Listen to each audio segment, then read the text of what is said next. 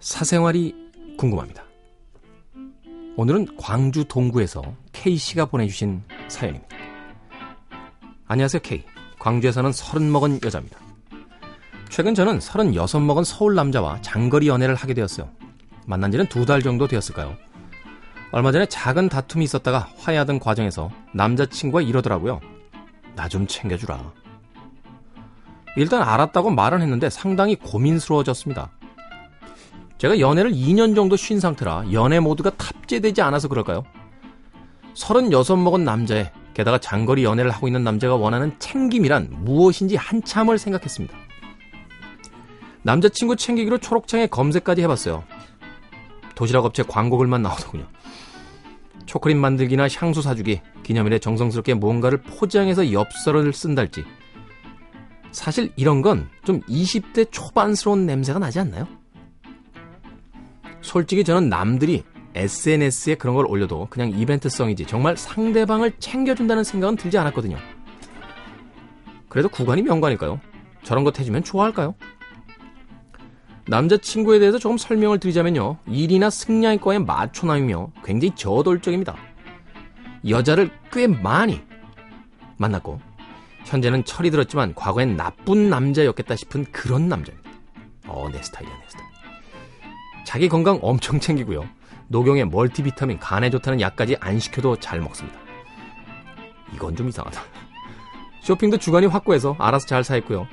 저보다 일찍 일어나서 늦게까지 빡빡한 일정을 소화하고자 합니다. 연애도 많이 해보고 혼자서도 뭐든지 잘하며 취향도 확고한 남자에게 제가 챙겨줄 수 있는 것이 대체 무엇일까요? 가끔은 저보고 너무 애 같다며 밥이나 할 줄 아냐고 물어보는데 그걸 진심으로 물어보는 걸까요? 할 줄 안다고 해도 안 믿습니다.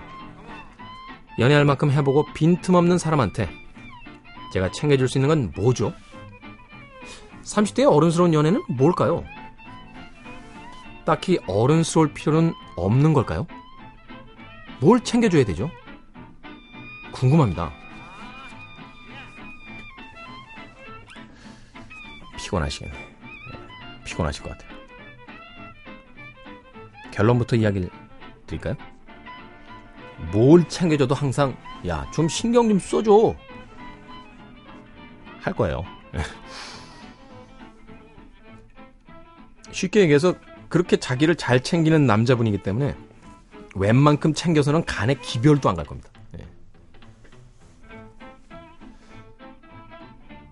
이런 경우에 굉장히 곤혹스러워집니다.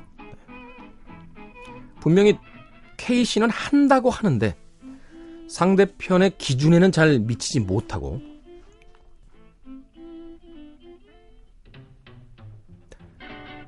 이 챙겨주지 않는 문제 때문에 다툼이 한 번 더 있으실 거예요. 그때 상대편이 막 뭐라고 하면요. 변명하지 말고 계세요. 변명하지 말고 계시다가 어느 정도 들었다 생각될 때 우십시오. 울어요. 아무 얘기하지 만 그러면 이런 남자들 같은 경우는 야 네가 뭐 왜 우는데 네가 뭘 네가 그래갖고 왜 왜 네가 우니 막 이런 얘기 하거든요. 그때도 대꾸하지 말고 우세요. 그러다가 어느 정도 분위기가 잡히면 그때 진지하게 이야기하십시오. 나는 최선을 다하고 있는데 당신만큼 그렇게 꼼꼼하지 못해. 하지만 내 마음만큼은 당신 못지않아. 그걸 가지고 나에게 뭐라고 하면 난 어떻게 해야 되지? 세상엔 공부를 잘하는 사람도 있고 공부를 그 사람보다 조금 못하는 사람도 있듯이 챙겨준다고 챙겨주지만 나의 챙김보다 더 많은 것을 원하는 사람도 있는 것 같아. 날 좀 이해해주면 안 될까?